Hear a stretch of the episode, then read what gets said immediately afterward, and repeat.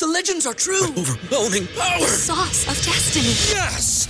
The most legendary sauce has arrived as McDonald's transforms into the anime world of WcDonald's. The greatest flavors unite in all new savory chili McDonald's sauce to make your 10-piece WcNuggets, fries, and Sprite ultra powerful. Unlock manga comics with every meal and sit down for a new anime short every week only at WcDonald's. Ba-da-ba-ba-ba, go! At participating in McDonald's for a limited time while supplies last.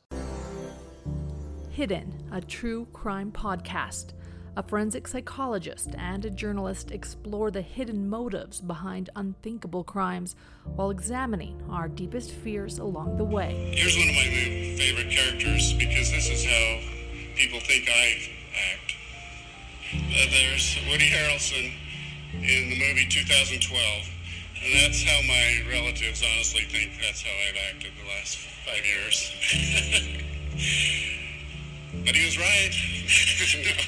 no. But in reality, uh, prepare ourselves to survive through these trials that are coming. And that's the whole reason you're here. I know that the Spirit has guided you and prompted you that you have a role to play. And so it might be by baby steps, but you're going to get there eventually. You can do it. That was Chad Daybell, you just heard. And this is Hidden, a true crime podcast.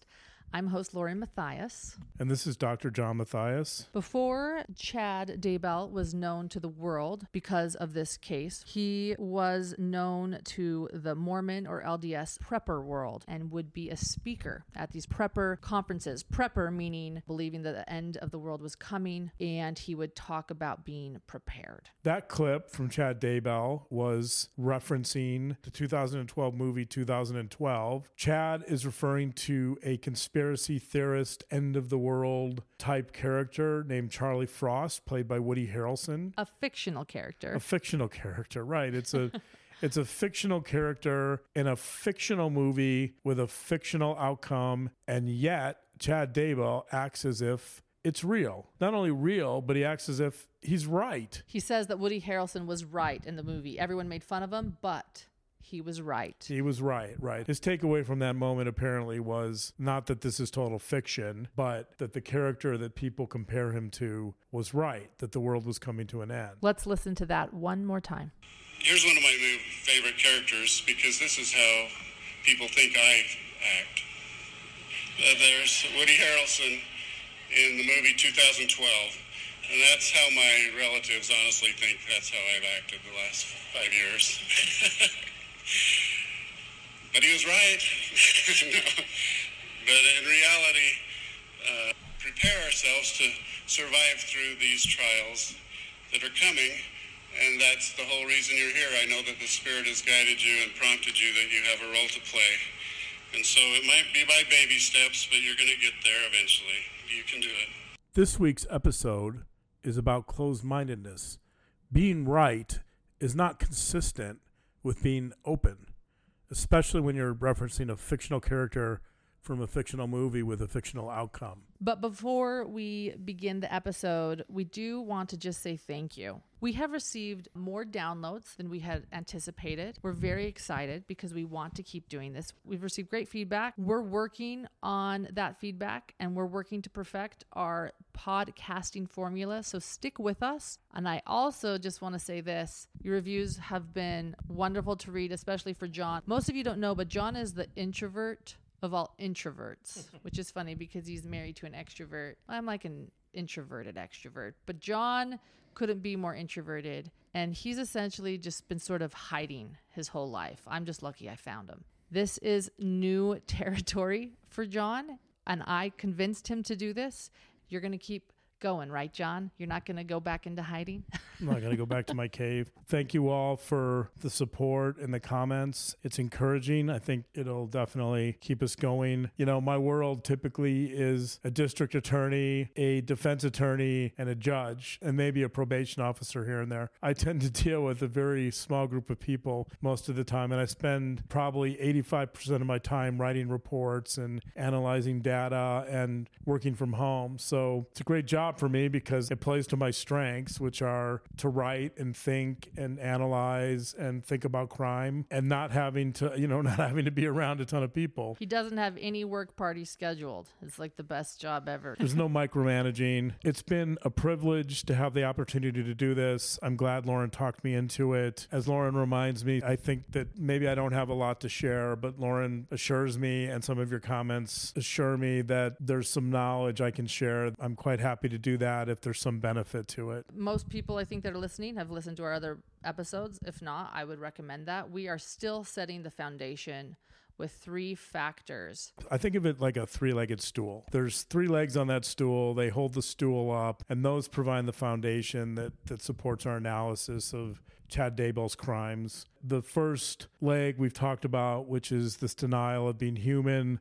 The second leg we talked about last week, which was insecure attachment. And the third leg we'll talk about today is the variable of closed mindedness. Today, I want to talk about how this factor of closed mindedness comes into play with Chad Daybell and his eventual crimes. In our last podcast, I talked about insecure attachment and secure attachment. And one of the things I talked about related to attachment was the idea that children or toddlers begin to form mental maps, or they're sometimes called internal working models. Psychologists and psychological researchers have all kinds of names for these. They call them scripts, they call them schemas, they call them internal working models, they call them mental maps, they call them mindsets. It can be a little confusing but in general, I prefer to use the term mental maps because I think it's very descriptive. If you think about the brain like a map, I think that's kind of a useful analogy because you can think that a lot of roads already formed and the same thing with the brain. A lot of connections get wired, and the older we get, the more difficult it is to add a new road or add a new connection. So I think as children, when we're forming those attachments, those maps are forming and the roads are changing, and it's it's a map that's very much under construction. And then as we develop and the wiring in our brain becomes more solidified, that map becomes much more stable and much more difficult to change if we're thinking about this idea of closed mindedness, it's important to start with mental maps. So, what are the variables that allow us to form our mental maps? The first one, I think I've alluded to last week in terms of attachment, but the broader variable there is the family.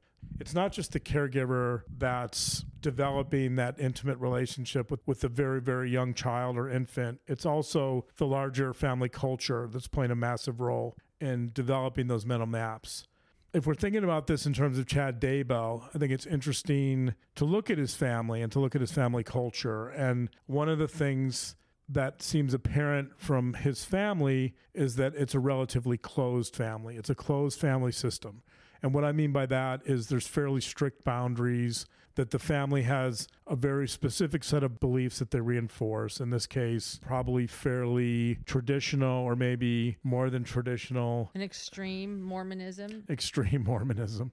In Chad's family, it appeared to be a very religious family, a very strictly religious family that had very tight boundaries about what was allowed into the system and what was allowed out of the system, very tight boundaries around what probably could be discussed in the family and how it could be discussed. What that means essentially is that a family like Chad's is closed in the sense that they regulate information coming in and out of the system. The tighter that information is regulated, typically the more those family beliefs are going to get reinforced. So in this case, if the family has similar beliefs that Chad later developed and amplified over time, what's happening is that the system is reinforcing those beliefs and it's not letting them get challenged at all because it's not letting any outside information in. A family culture that's very strict and very closed, in some ways very incestuous in the sense that secrets often exist among the family that are never going to be shared, knowledge or intergenerational family family events are typically also hidden and not going to be shared. There's just a number of things going on in these types of families that, that will reinforce, in some cases, they'll reinforce very irrational beliefs. I believe Chad came from this type of family. And also, we haven't talked about this much, but it appears that Lori did too. So it's not surprising. Lori Vallow Daybell was Chad's mistress, now wife. That's what we know. She's also behind bars. It was her children that went missing. And right, we have learned that Lori came from this type of family.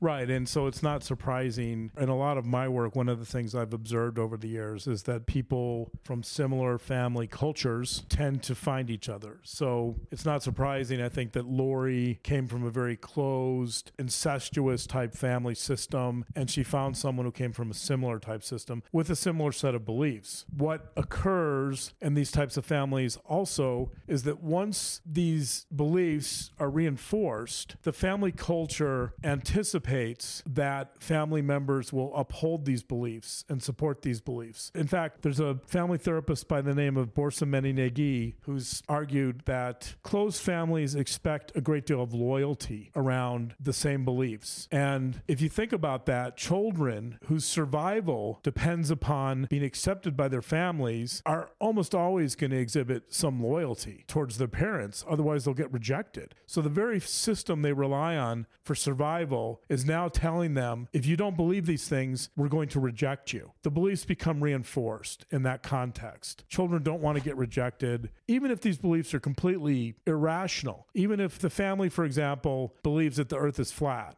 reinforces that belief and sends the message that if you don't believe the earth is flat, then you're not going to be a part of this family. The child's going to believe that.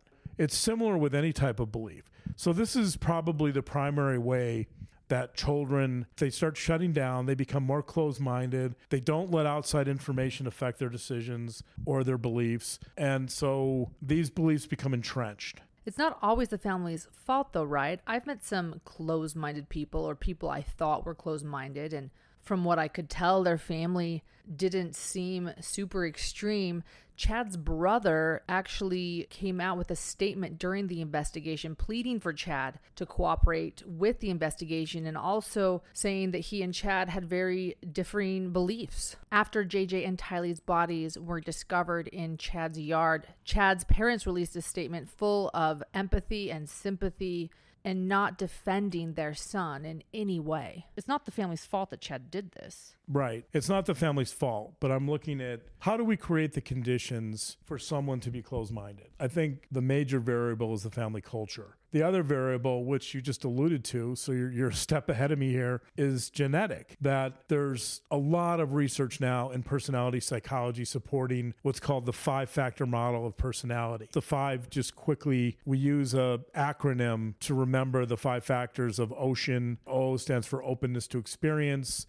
C is conscientiousness, E is extroversion, A is agreeableness, and N stands for neuroticism. Each of the five factors would be considered traits, meaning that in some sense they're heritable, they're genetic, there's a biological component. They don't vary, you're born with them. And one of those is openness to experience. And I think that's, in this case, I think that's a really critical one because, yes, I think you can have someone who's, for example, who's high in openness to experience.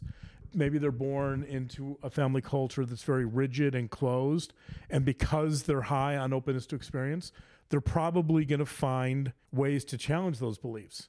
But if you have a family culture that's fairly strict and rigid and shut down, and then you're low on openness to experience, which I'm quite sure Chad Daybell is. Um, I can agree with that, and I'm not a psychologist. I've read you- his books. That's enough. Right. Yeah. His his vocabulary alone, which is highly correlated with openness to experience, by the way, would suggest that he's low on this variable or trait. So I think it's the combination. It's the combination of the family culture and how the family culture operates and whether they're closed. And then there's this more genetic component of openness to experience that interacts with that family culture and leads us either towards questioning some of those beliefs or shutting any type of challenges to those beliefs down. I'm always interested in the nature versus nurture debate. John knows this. I'm always asking the nature versus nurture questions. How much of openness to experience is genetic? Yeah, that's that's a great question. I think There's no clear answer to that, but generally speaking, it's probably around 30 to 50%. Let's say probably 50% is genetic. And actually, that, there's another component to openness to experience which is important to mention and that's intelligence we know that intelligence is also heritable or genetically based to a very large extent at least 50% And again, that makes sense because I've read his books, Chad's books. He was a author who took his doomsday preaching into the world of religious books. He wrote what over 20 of them, and John and I have taken the time to read quite a few of them. Openness to experience can be explained probably with the 50% genetic component. And then, interestingly enough, intelligence is also highly correlated with openness to experience. In fact, intelligence explains about 30% of openness to experience. So what you're saying is that Chad Daybell is stupid. That's not exactly a clinical description of the situation. I think that a psychologist might be inclined to say that he's below average cognitive functioning. Maybe that's the way I would say it. I'll take a middle ground way to say it. Low IQ. We'll settle on that. In terms of forming our mental maps, family culture and one of the five factors, openness to experience, play really important roles in determining whether our mental maps are going to be more open or closed. Carol Dweck, who's a psychologist at Stanford, has done a lot of research on what she calls mindset. She essentially says there's two types of mindsets. Her research, by the way, has been picked up a lot by athletes, by CEOs. It's been picked up in the performance psychology arena. The reason that's true is because she divides mindsets into fixed versus growth mindsets. You've probably heard some of this. The basic idea is that with a growth mindset, someone with a growth mindset believes that effort leads to improvement. So even if you perceive intelligence to be fixed, if you have a growth mindset, you believe that with enough effort, you can grow and learn in spite of the fact that perhaps intelligence is limited. With a fixed mindset, you don't believe that. You believe that no amount of effort is going to change things, that the world is exactly as it is, so why try? I think this is related to some of the ideas we're talking about here, but I'm I'm looking a little bit more broadly than than Dweck's research at the idea that mental maps consist of values and beliefs and knowledge and skills and just about everything that we can fit into memory. Generally speaking, I like Dweck's idea of fixed versus growth in terms of thinking about mental maps as well. I think mental maps tend to be open or closed. That by the time we're roughly 25, 26, we either have an open mental map or a closed mental map. And the family culture, the trait of openness to experience will play a massive role in that. And then there's something else that comes into play, which is really, really important in terms of understanding Chad Daybell and that's what's called confirmation bias. Confirmation bias was described by the psychologist Scott Lilienfeld, who's done a lot of research. He's an experimental psychologist. Lilienfeld has described confirmation bias as, quote, the mother of all biases. Psychologists have talked about hindsight bias, loss aversion. There's so many biases that people have picked up on, but confirmation bias has to be one of the biggest. And the idea behind confirmation bias is essentially that once our beliefs are fixed, that we seek information that confirms those beliefs. And we fail to find information, disparate information that can challenge those beliefs. I remember in grad school, I had to read some of the work of a psychologist by the name of Karl Weick. Karl Weick taught at Harvard, better known for his work in organizational psychology. And in grad school, I actually minored in organizational psychology with some emphasis on leadership. One of the things I loved that Weick said, you know, I remembered it from the moment I heard it, is Weick used to say, we all are familiar with the term seeing is believing, but Weick reversed that. And he would say all the time, no, seeing is not believing.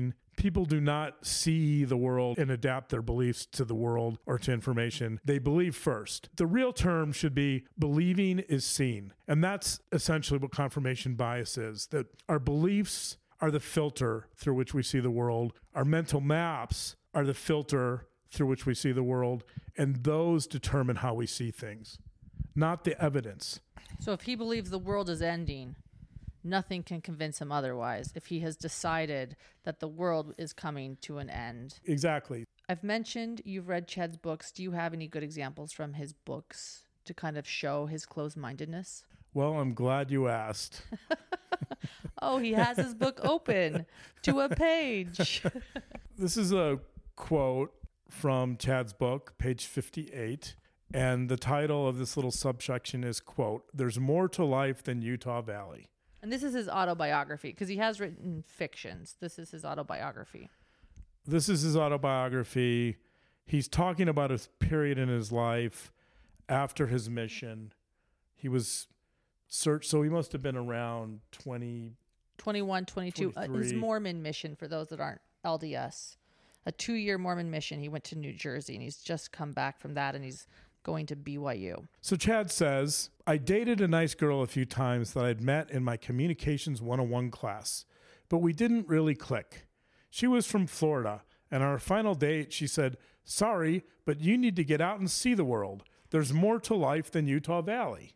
Chad says, I was slightly offended. I mean, I'd been to Disneyland three times with my family, and one time I'd walked about a mile into Tijuana, Mexico. Is this his attempt at humor now at this point? Thing is, is it's real. Right, this is really him in his autobiography. It's Chad real. goes on. Then there was the trip to the Four Corners Monument where I'd stood in four different states at the same time. What did she mean I hadn't seen the world? I was about to find out. Oh, what happens next? Oh, you know what? That was that was before his mission. What he was about to find out was going on his mission, and New Jersey was what taught him to see the world. It's interesting that around the age of 21, he's going on a date with someone who says, "Man, you are really shut down.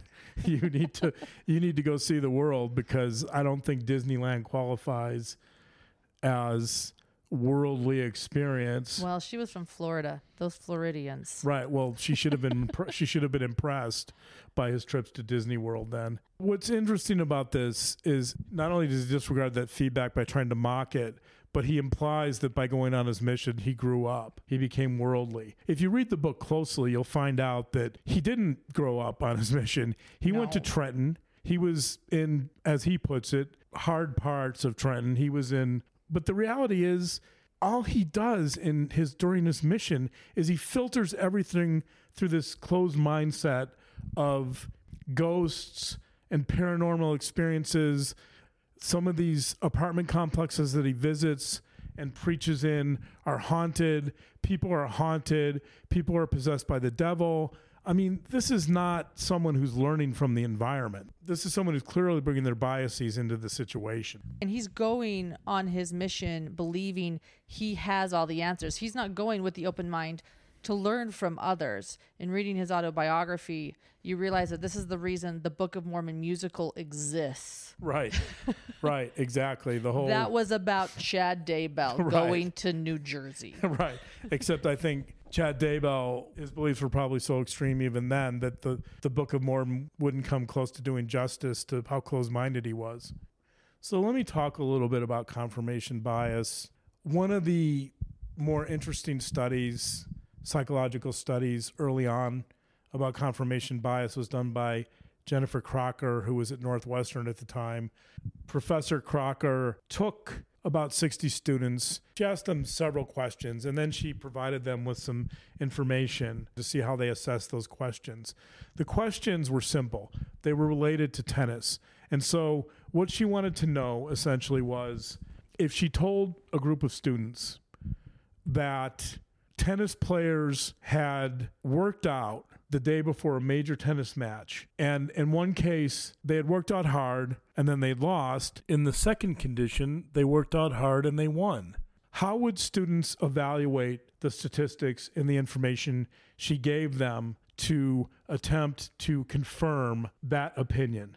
In other words, she was providing them with information related to a question about tennis players' performance. And she wanted to see whether there would be any biases in terms of evaluating the information. So, what she found without question was that when the students were asked if there was a relationship between tennis players working out and losing, that they almost always found information that supported that. And if she asked, is there a relationship between tennis players working out hard and winning the next day, students then found all the information they needed to support that. Even though there was a ton of information that contradicted that position or that opinion, she found the confirmation bias was strongly in play. The most amazing thing about this experiment, the subjects in her experiment could care less about tennis. They had no investment in the outcome. They were indifferent to whether somebody worked out and won or lost a tennis match. And she chose tennis because it was the most innocuous subject she could think of. So even though these students had no investment in tennis whatsoever, they confirmed the opinion that she initially expressed that was the thing that really stood out here was the fact that people seem to exhibit a bias towards information that's slightly biased to begin with. Another important element to confirmation bias that's highly relevant to Chad Daybell to this case is the fact that there's confirmation bias a great deal in people that tend to lean towards the paranormal or tend people that tend to believe more in paranormal events. People that tend to gravitate towards the paranormal look for information that confirms their view they ignore information that doesn't. One of the other research findings about the paranormal that psychologists have found is something called illusory pattern perception. And that is people who tend to gravitate towards the paranormal tend to perceive patterns that don't exist. One of my favorite examples of this was a statistical analysis conducted by one of my favorite research psychologists, Thomas Gilovich, who teaches at Cornell in 1985. And it's called the hot hand phenomenon. And what Gilovich looked at was when basketball players, professional and college basketball players, they're playing and they make two or three baskets in a row, there's this general assumption that they're hot that they're on a streak. And you'll see this confirmed on the teams. If you're watching a Utah Jazz game, teams will often see a player that they think is hot because he's made several shots in a row and they'll try to get the ball to him or her if it's the WNBA. And the belief is once you've made several shots in a row, that you'll continue to do so. Gilovich evaluated whether players that had made several shots in a row were more likely to make the next shot in a sequence. And what he found was, without question, any particular shot after a series of baskets that were made was about 50 50. In other words, there was no greater probability that someone would make the next shot after a series of successful shots. Gilovich challenged this idea that players get hot or streaky by showing without question statistically that they're not. There's no such thing as a hot hand, it's an illusion. What It's about a, what about Kobe? even Kobe? Even LeBron, if you look at Re- LeBron, for example, has about a 50% field goal percentage. If you just take any random shot that LeBron puts up, there's about a 50% chance he's going to make it. I'm googling that right now just to see. Hold on. He's right. LeBron. Oh my gosh, 50% of all shots. This has been really persistently controversial because people absolutely refuse to believe that players don't get on hot streaks. And the reason for that, according to Gilovich, is because people have very deep preconceptions and theories about basketball players and how they operate. And they have very deep preconceptions about the fact that talented players and confident players like LeBron James have hot streaks. There's no question about it. That's how they see the world. Just now, when you looked up LeBron James and saw that he only shoots 50%, I shouldn't say only. Put me in the NBA, I'm going to shoot 1% if I'm lucky. But still, it's LeBron. I would have expected more. Right. 50% is a good number. It's it clearly takes a tremendous amount of talent to play in the NBA and shoot 50%. But that doesn't change the fact that one of the greatest players ever to play the game, if not the greatest, doesn't get on hot streaks. He might make two or three or four shots in a row, but believe it or not, the evidence says that LeBron James or Steph Curry or whoever, they don't have hot streaks. That the probability of them making a basket time after time is 50 50. People do not accept the fact, they refuse to believe that that's not true. I had to just look up Michael Jordan too. 52%. People just refuse to, to accept the evidence. How is this relevant to Chad Daybell and the paranormal? Somebody like Chad Daybell is much more likely to see patterns that don't exist. Chad Daybell not only believes in the hot hand, he is a massive fan of the hot hand. Chad Daybell sees patterns that don't exist. If he gets up in the morning and he sees a crow sitting on the fence, that's an omen for the rest of the day. That's true. That little bit of interview that I put in last week with Chad Daybell, he's talking about a ghost. And he's also talking very matter of factly to the interviewer. Like the interviewer completely agrees with him that they're a ghost, but he is seeing patterns in the ghost's behavior. Surely this is the ghost. And then this was parked in front of my office, and of course it's the ghost. Of course it's Eddie. How could it not be Eddie? Here it is again. Can you tell us one story from the book? Sure. Um, one that definitely uh, sticks in people's mind is involves a man named Eddie. He was a kind of a homeless man in Springville. I won't give his last name because people might know him. he was buried right next to my office, and when, well, about four days after his burial, he, I think he stuck around because I started having locks picked here and there. We had a lock on our compound where we'd keep the backhoe, and I would check it every night. But once Eddie had passed away, and uh, it started opening every night, and then uh, another lock on a shed nearby, he had actually unlocked and hung about two feet above the door, and I kn- I knew it was Eddie. It just had to be, and I kind of told him A quick word from our sponsor, Hidden Gems. It's Lauren and Minnie have been asking where I shop. And so I am finally coming clean with my wardrobe hack. I rent most of the clothes I wear. I love having new clothes each month and I dislike doing laundry. So renting from Armoire is a win win. With a clothing rental membership from Armoire, you build the perfect wardrobe with high quality brands just for you. You take the five minute style quiz and select items from your personalized closet delivered straight to your door in as little as two days. And then when you're ready for new clothes and ready for someone else to do your laundry, you just swap them out for fresh styles.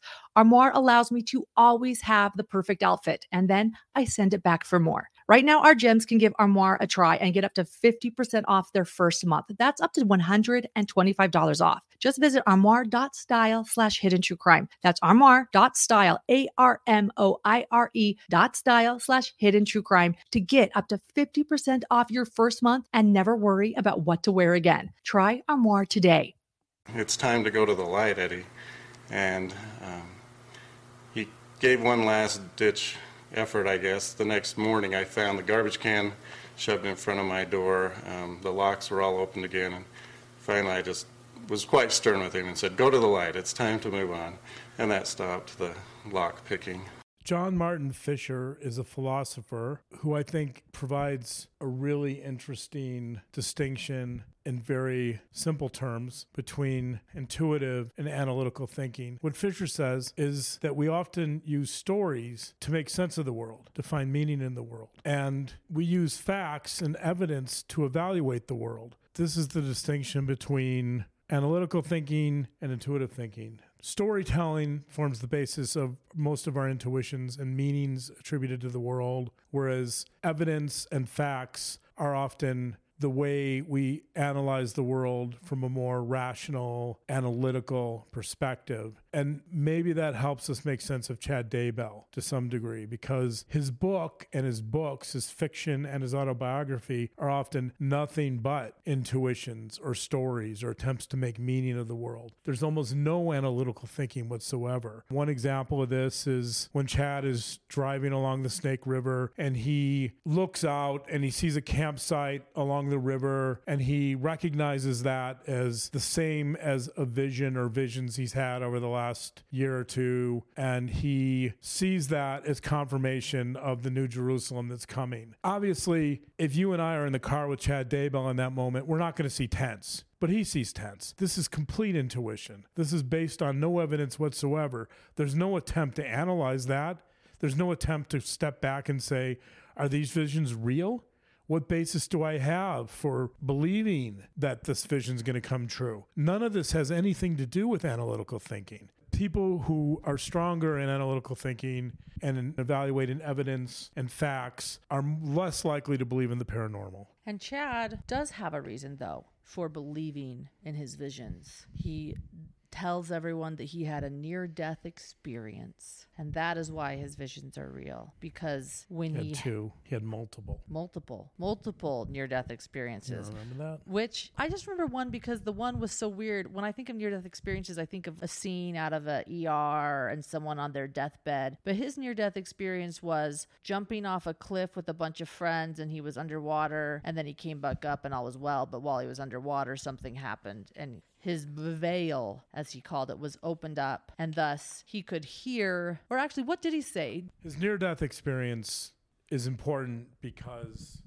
it gives him the authority to say that his visions are real, that he has connected with the other side of the veil, which, by the way, is the name of this season in our podcast, Beyond the Veil. The reason we call it Beyond the Veil is because page 178 of Chad's autobiography. He says, The most common question I receive is, What parts of your books are based on what you've seen in vision, and what parts did you make up? The short answer is, I don't fictionalize any of the events portrayed. I'm really not that creative. Let me describe how my writing process occurs. My torn veil allows information to be downloaded into my brain from the other side. The scenes I am shown are real events that will happen, but it is my job to fit them into the lives of the fictional families in my novels. That is why his visions are real because after his near death experience, he decided they came to him or were downloaded. He used the word downloaded, right? Did I just hear that? Downloaded into his veil? right. I think he said they're downloaded from the other side of the veil. He's literally connecting with God, taking that information and putting it in his books for all of us mere mortals to enjoy. For those who aren't Mormon or LDS and don't understand, this is very Mormon lingo. The veil in Mormon doctrine has great meaning. LDS people believe that we lived before we were born. It's not just the afterlife we talk about, but we also talk about the pre existence. And the reason that we don't remember the pre existence, we believe, is because of the veil, that there was a veil placed in between us and heaven so that we do not remember what it was like to live before we were born. So Chad is literally saying he doesn't have that veil. He knows everything. He remembers what it was like before this life, and he knows after, and he knows what's to come. It's a pretty crazy thing to say if you understand what he is saying. Talk about confirmation bias. I mean, he's literally saying that all the information he's getting has been preordained and it's been received from God. And therefore, that information cannot possibly be fallible or wrong, right? Isn't that what he's saying? that's like exactly he's what he's essentially saying. saying by grabbing information beyond the veil, Chad Daybell is infallible and he's directly connected to God. So let's get back to this variable of closed mindedness. I can't imagine a more rigid mental map than pulling information from beyond the veil that's apparently already determined. We know this because he believes the end of the world is going to occur on July 22nd. Yeah, this month, by the way. So everyone, get ready. If you are a Chad Daybell believer, which there are a couple out there still, still we'll get to them later in another episode. But get ready, July twenty second. Right. So actually, it's a, it's a little disappointing that we only have a couple more episodes of this podcast before we say goodbye to everyone on July 22nd until we sign off because Chad Daybell, his visions are undoubtedly going to come to pass because they come directly from God. Right, and since he has his rating scale, which we've talked about in every episode, and that came about through emails. The police released these emails that Chad wrote to Lori explaining his rating system. He would label people dark or light. We are surely dark. Oprah's the darkest, I believe, out there, uh, according to Chad Daybell. Was Oprah on his rating scale? Yeah, Oprah was on his rating scale. Really? Yeah, as well as the victim. Do, do, you, do we know why Oprah no, was so dark? No, we'll ask her next episode. We'll see if she wants to weigh in. Right. Okay. Yeah. you call her. On a sad note, as we've explained, the victim, Tylee Ryan, 16 year old Tylee, was rated dark, and we know what happened to her. It's, that's how literal this scale is. This isn't, you know, a game you're playing in elementary school. He is literally taking this darkness rating scale and judging people. So, my point is because Chad knows the world is going to end on July 22nd, and because we know he'd surely rate us dark, goodbye, everyone. We will probably be sealed away forever, but it has been Right. I a nice last few we, weeks. we hope you've enjoyed these very few podcasts we've been able to produce until the world comes to an end. Just like it did in the fictional movie 2012 that Chad bases his conspiracy theories upon. Also, I'm intuitive. When it comes to you and I and our different personalities, I'm intuitive, more intuitive than you. Does that mean you're going to kill me? Well, that's what I'm wondering. You know, I'm hearing you say that intuitive people believe in the paranormal and more obscure things. And I'm thinking, I really No. like our marriage because I'm more intuitive than you are. And I'm thinking, so No, I think it's, I think that's my example was to point out how he's intuitive to the extreme. You're also analytical. I think it's a question of balance. And I think you would agree, I'm not strictly analytical. I mean, true. And you're right. I have the analytical journalist background. So, so maybe I won't kill you. I think it's a question of balance. Being analytical and intuitive and, and incorporating both sides of the brain. Some have, have, have talked about it in terms of right brain and left brain. I won't get into that. But the basic idea is that when we're completely lopsided and we filter everything through our intuitions and stories and meaning and divination, you know, the pendulum divination. Oh, yeah. Get into that one. I don't know you if we want should more get near Chad that. Daybell stories? Yeah, why don't, why don't you talk about the pendulum? Yeah, so according to quite a few people now, we've learned that at these prepper conferences and they would get together for their little social after hours, Chad would often be around a group of people and pull out a necklace and swing it. If this is sounding familiar, I also played this game in second grade. He would take this necklace and he would swing it and tell these people, they were more often women, that they had lived in another life, perhaps the 1800s. He's told a couple different women that they were Joan of Arc in another life after swinging this necklace back and forth. Some people were celebrities, some people were Joan of Arc. So he would use that second grade game to get people's attention at these social hours. Prepper events. Yeah, the prepper events. I mean, I'll be honest. If someone came to me and said, "Hey, you were Joan of Arc in a past life," I might, you know, listen because I think I would like to be her. Right. He's he's playing on people's vulnerabilities, their desire to feel special. Right. I would never be taken by someone coming up to me and hitting on me by saying, "Hey, I think we were married in a past life," which Not is just- what he also did. Right. Not just married, but married 20 times, right? Isn't Right. that what he told Lori? That's what got Lori's attention that she had been married to Chad in a past life. Yeah. And what Lauren's talking about is called pendulum divination. It's actually a really archaic idea. There's been some speculation that even cave paintings, petroglyphs as old as five, 6,000 years depict some pendulum divination or pendulum dowsing, I guess is the other way to describe it. But it was a very popular practice in the Middle Ages, which doesn't surprise me at all because it seems like Chad's belief system is appropriate for the Middle Ages. We're talking about closed mindedness, and I think I've talked about mental maps being extremely rigid and closed, and the relationship between that and believing in paranormal or having more paranormal leanings. I've talked about how a more rigid mental map typically involves more use of confirmation bias. The big question is how do you go from extreme rigidity to murder? Right. Right. That's the real question we're looking at. Because there are many people I know that are rigid Yeah. and they wouldn't be murderers. yeah, some of them are even in our own families. right. So, Have you ever had a Thanksgiving dinner that didn't go well? Right. well? They're probably in yours.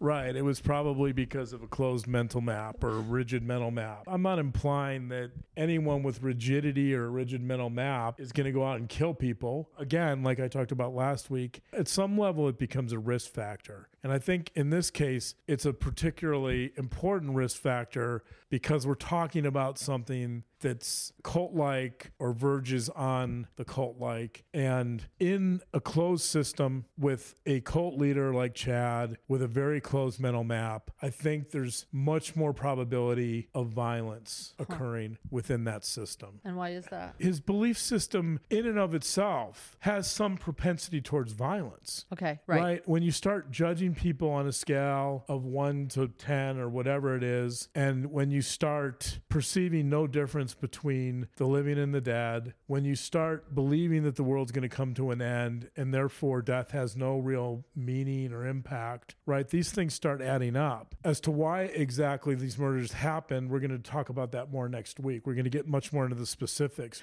I think we have some really interesting ideas about that. But this closed minded idea comes into play because essentially, once this train is off the tracks, there's no way of stopping it, right? Like you combine this belief system with this train that's derailed and heading down the cliff. There's nobody that can come into this system and say, wait a minute, what about this evidence? Or what about this? Or hey, these are just kids. Why would you want to kill them? There's no information that's going to stop or impede this train from falling off the cliff. Which is really interesting because there is going around a train dream that Chad wrote down that's very telling about this moment when he decided that the prophet of the LDS church was wrong and we are calling it the train dream. I'm telling this to John. I don't think John knows about no, this. I've never heard of the train yeah. dream. So Tell the fact me that he just said this Tell me more. this train dream starts with Chad saying he envisioned a coal train and that he got on the coal train. And he wrote this on the Avow site. Avow is one of the prepper sites. And this was in a place where you had to pay to get in. And he wrote this. It's been circulating. He gets on the train and he sees other LDS Mormon authors on the train with him. And he realizes that they have the answers. And then he sees the prophet and the apostles. And he's realizing that they do not know any longer what is happening, but that the LDS authors do understand. And then it goes on I will find it and I will post it for people to see. And so this derailed train is figurative in, in Chad's mind as well, or literal, I guess I should say, in Chad's mind. right. So this metaphor of the train coming off the tracks, I think, then is a good fit for this idea of closed mindedness. I really think that Chad was so fixated on the outcome of his visions, which was the New Jerusalem, which was the New World, that whatever got in his way or whatever information or evidence contradicted it, he was not going to stop. If that entailed murder, then so be it. Then it didn't matter. Again, getting back to confirmation bias, getting back to paranormal beliefs, all of this ties together. There was no information that was going to change his mind in any sense, even if that information was compelling. There are neighbors who, until the children's bodies were found in Chad's front yard, stood by him and said, Absolutely not. No way. No way. He's a good man. I believe him. Could you have seen this before it happened? Could you have seen the derailed train if you had spent enough time with him? I think it depends on how much he disclosed to me. If he was comfortable with me and he saw me as being a part of the inner circle and he was really, really opening up about what he felt was going to occur, notice how I said felt, not thought, because he's not analytical. I think if he disclosed at some deep level what was going on, I think it would have had a lot of concerns. I think next week we're going to get more into the specifics. We're going to talk about sacrifice and some other things that I think are really unique to this case. But for now, I think the idea of closed mindedness is important. It takes us a long way in terms of building that three legged stool. So, with all this talk, what I'm hearing and what I'm understanding is that being open is healthy. Well, I should say it's a personal belief of mine to, to stay open. And as we get older, it is harder. How would you share with us a way that we can all work on staying open? Sometimes when I think about openness, I like to think about a famous experiment from 2007 that was conducted by Gene Weingarten from the Washington Post, who asked the famous violinist Joshua Bell to go down into the DC metro station early in the morning during the commuter time and play his violin, his Stradivarius violin of all things, a five, I don't know, six million dollar violin. He's taking down into the metro station and he's playing Here it is. The experiment looked at how many people during their morning commutes would stop and listen to Joshua Bell. Only seven people stopped. There were well over a thousand people that walked by Joshua Bell. Why, if we hear something extraordinary, why don't we take a few minutes to stop and listen? Why is it that we pass by Joshua Bell all the time? Some of it is we're just not open to it. We're closed. Some of you might also be familiar with one of the most famous recent psychological experiments called the invisible gorilla, which essentially is a researcher took a group of people passing a ball around. Some of them were dressed in white, some of them were dressed in black. The researcher asked the subjects to count the number of passes that were occurring among the subjects who were wearing white shirts. And during this entire passing process, a gorilla, a person dressed in a gorilla suit, walks into the middle of the arena where these passes are occurring. He thumps his chest for a few seconds and he walks out. And I don't remember how many subjects there were, but the result of the experiment was that 50% of the people did not see the gorilla at all. In fact, they didn't even recall that there was a gorilla. And the reason that they didn't see the gorilla is something called inattentional blindness, which is they were so focused on counting the passes that they couldn't see the gorilla. And I think you have something similar here with Joshua Bell. People are so focused on their morning commute and what they have to do at work and the fact that they're going to run into a micromanaging boss or whatever it is. Or that they're in a hurry. that they're in a hurry, right? They're running late. They're just, they don't care that Joshua Bell is playing this beautiful melody right in front of them.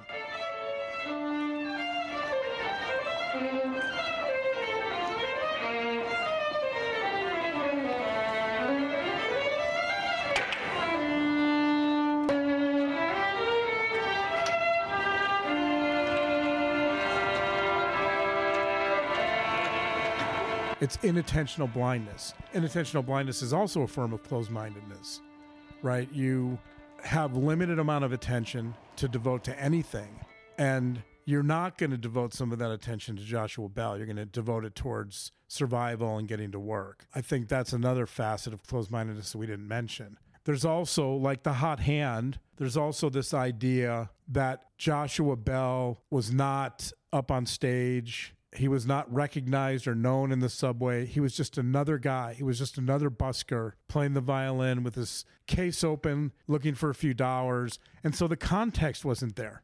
People didn't recognize him. People have this preconception, like the hot hand. You think that LeBron James gets on a hot streak, but in reality, he doesn't. It's true here too. You have this preconception that Joshua Bell, the most famous or one of the most famous violinists in the world, doesn't play in the metro station in the morning for money. He's rich. He owns an $8 million violin. He doesn't need to play in the metro. What would he be doing there? If I knew who that was and I had the right context and I knew that this was a, an exceptional violinist, then I'd probably be more likely to stop. Theories and preconceptions about people create biases in terms of what we're willing to pay attention to and what we're willing to listen to. So people aren't stopping because they don't have the attention and because they're closed. They're closed to the notion that Joshua Bell could be playing in the subway at seven in the morning or six in the morning because that's not consistent with my mental map. I think there's some great lessons from the Joshua Bell experiment.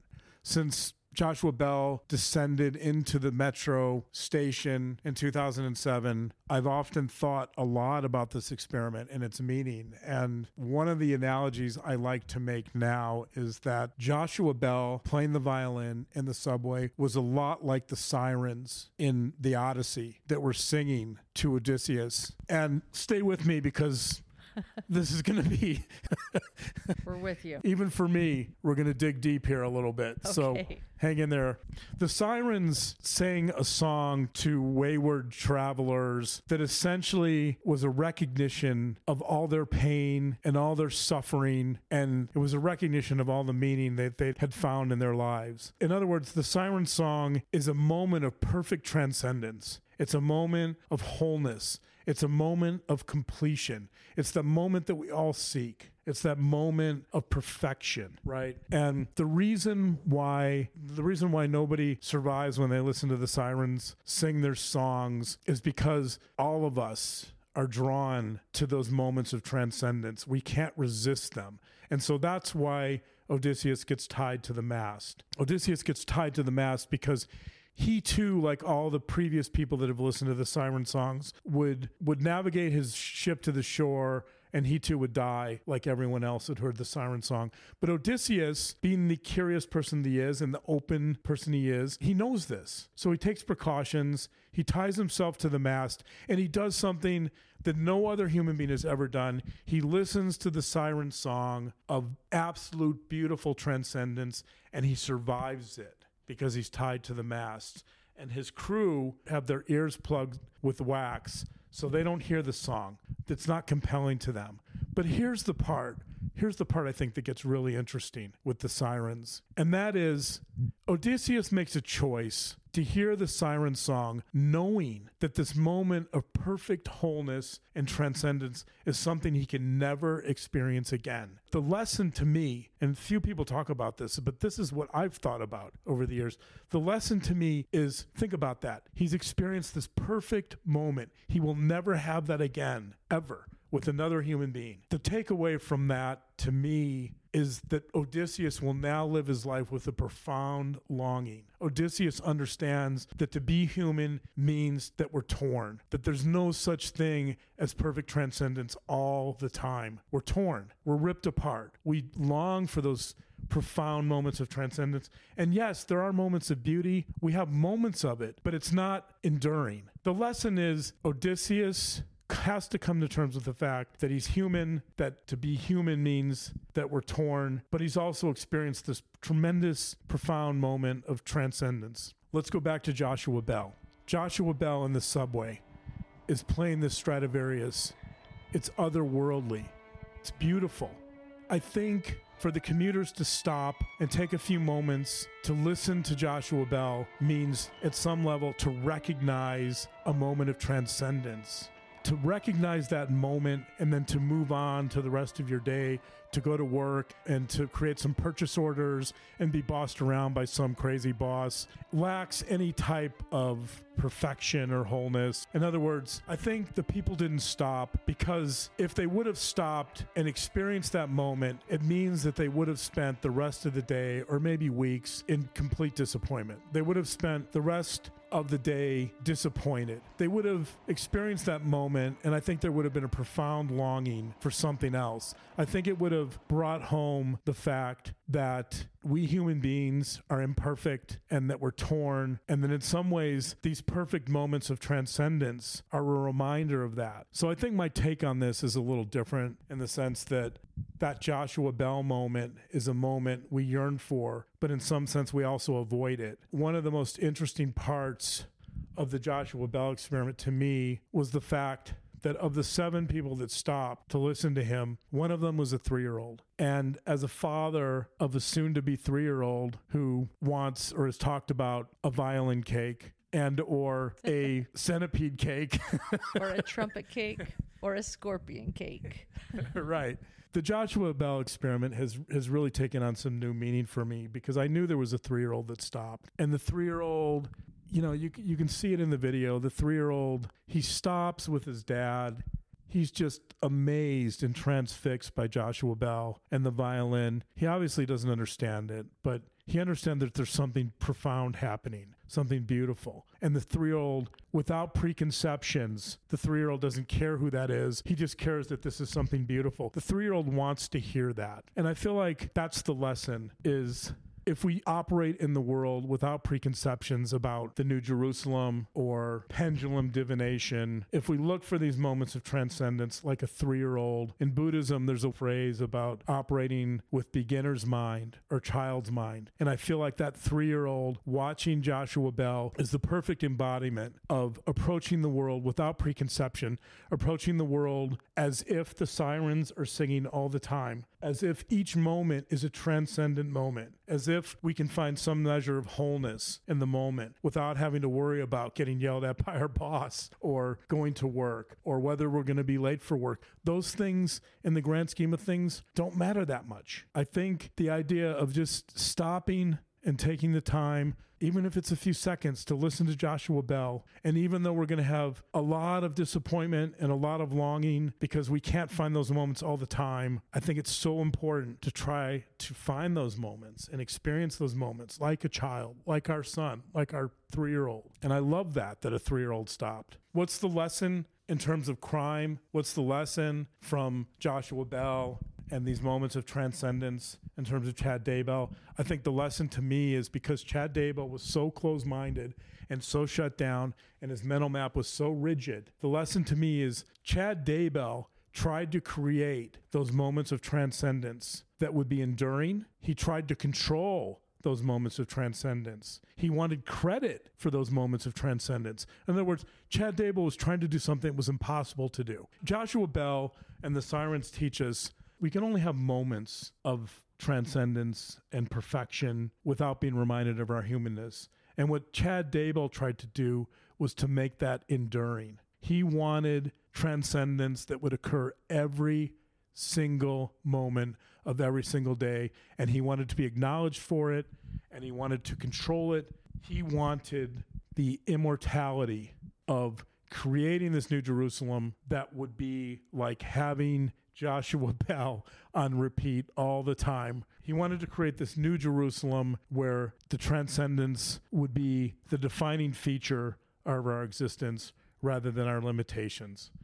I think this actually brings me full circle to our first podcast about our denial of being human. That I think hopefully some of you can see that closed mindedness and a denial of being human have some relationship. The more rigid and closed we are to information, there's some high probability that we're also going to shut down to the fact that we have limitations and that we're human and that that permeates our lives something about closed mindedness that you mentioned too is it's about control. People who are closed want control in the world. They want to know what's going to happen, when it's going to happen, and why it's going to happen. It reminded me of a quote that I love.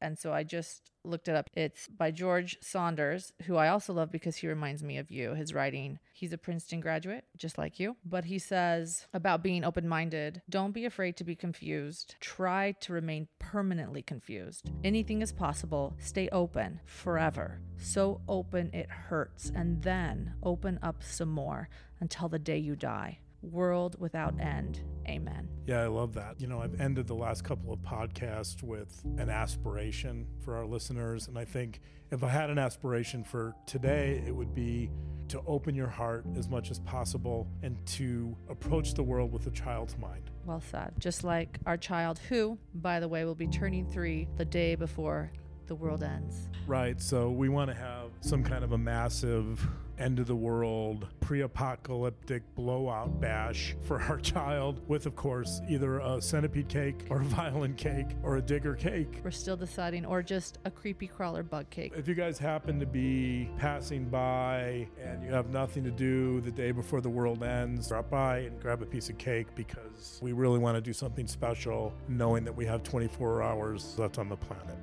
knowing that we will undoubtedly keep a seat open for you. Always. And please share with your friends that we have a seat open for them as well because we want to be able to keep sharing, keep doing these podcasts. And it means so much to hear you listening and letting us know what you think. Until next week, stay open. Stay open and good night. Good night.